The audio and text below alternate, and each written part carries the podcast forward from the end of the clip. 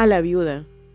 Es un podcast que he decidido hacer como un proyecto personal para compartir mi experiencia de duelo, sobre todo como viuda, con aquellas personas que puedan estar viviendo algo similar, con aquellas personas que están viviendo un duelo, cualquier tipo de duelo, pero sobre todo viudas y viudos, y también para aquellas personas que han decidido acompañar de alguna forma a un doliente. A la viuda es una expresión nicaragüense que usamos para mostrar sorpresa. Y qué sorpresa encontrarme en la viudez. Y la gente me decía, qué fuerte que sos. ¿Cómo te admiro? ¿Cómo admiro tu fortaleza? Qué fuerte que sos. Y para mí eso era un golpe en lo más profundo.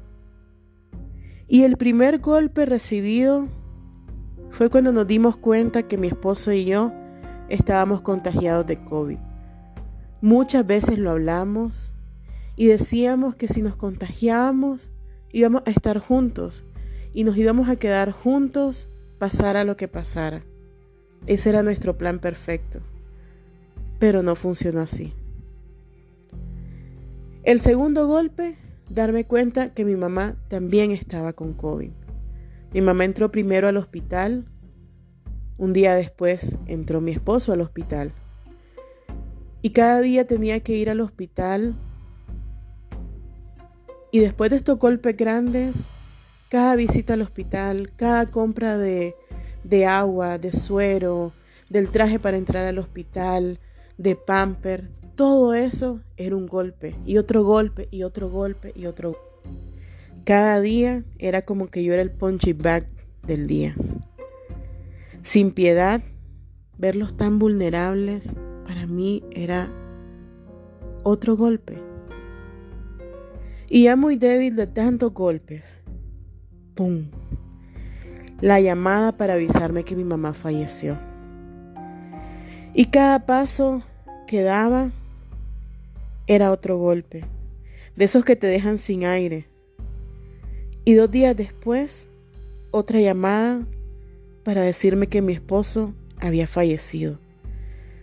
Ya no estaba mi esposo, ese esposo con quien compartía todo, ya no estaba. Los golpes seguían y seguían, y claro, yo tenía que seguir. Tenía que ir al hospital, firmar papeles, organizar cosas, hablar con la familia, dar reporte a la familia, hablar con la funeraria, y cada paso que daba para todo esto eran golpes. Y la gente no podía ni imaginar lo que estaba viviendo.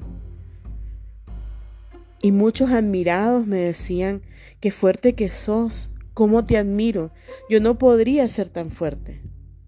Y cada vez que yo escuchaba eso me sentía horrible. Cuando me decían eso me enojaba y sentía que me daban otro golpe sobre los que ya tenía.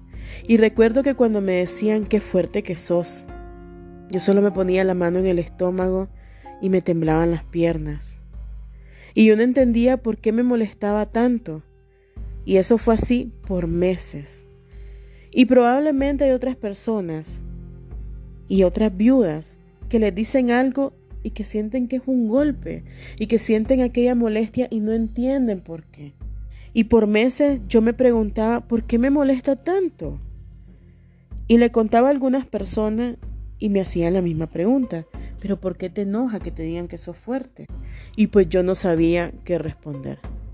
Solo sabía que cuando me lo decían era como que me golpeaban de nuevo y me dejaban sin fuerza, sin aire. Yo solo movía la cabeza diciendo, no, ¿qué va? Y poco a poco me fui dando cuenta que cuando me decían qué fuerte que sos, aunque no era en lo absoluto su intención, no era una mala intención y de eso estoy 100% segura, yo sentía que era como que me dijeran, vos aguantas mal golpes, tome para que lleve otro golpe. Y después de mucho, me di cuenta que también era una forma de minimizar el dolor enorme que estaba sintiendo, el enorme peso que estaba llevando, que probablemente no se mira a simple vista.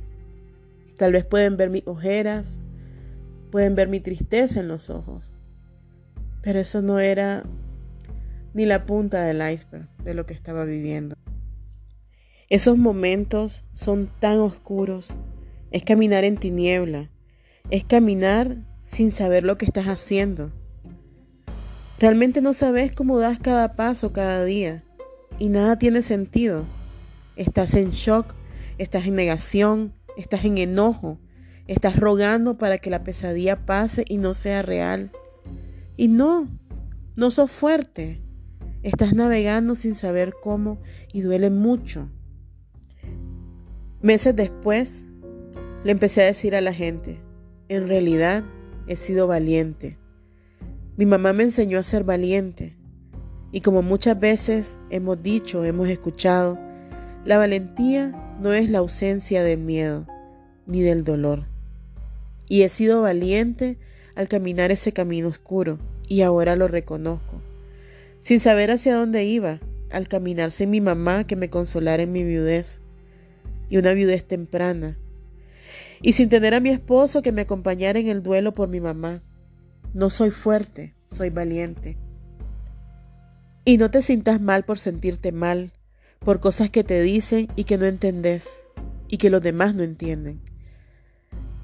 Realmente en la viudez entramos en un mundo paralelo, oscuro y confuso, donde lo que para uno es normal, para nosotras las dolientes es un golpe más que nos dejan sin aire, sin respuesta y con las piernas temblando.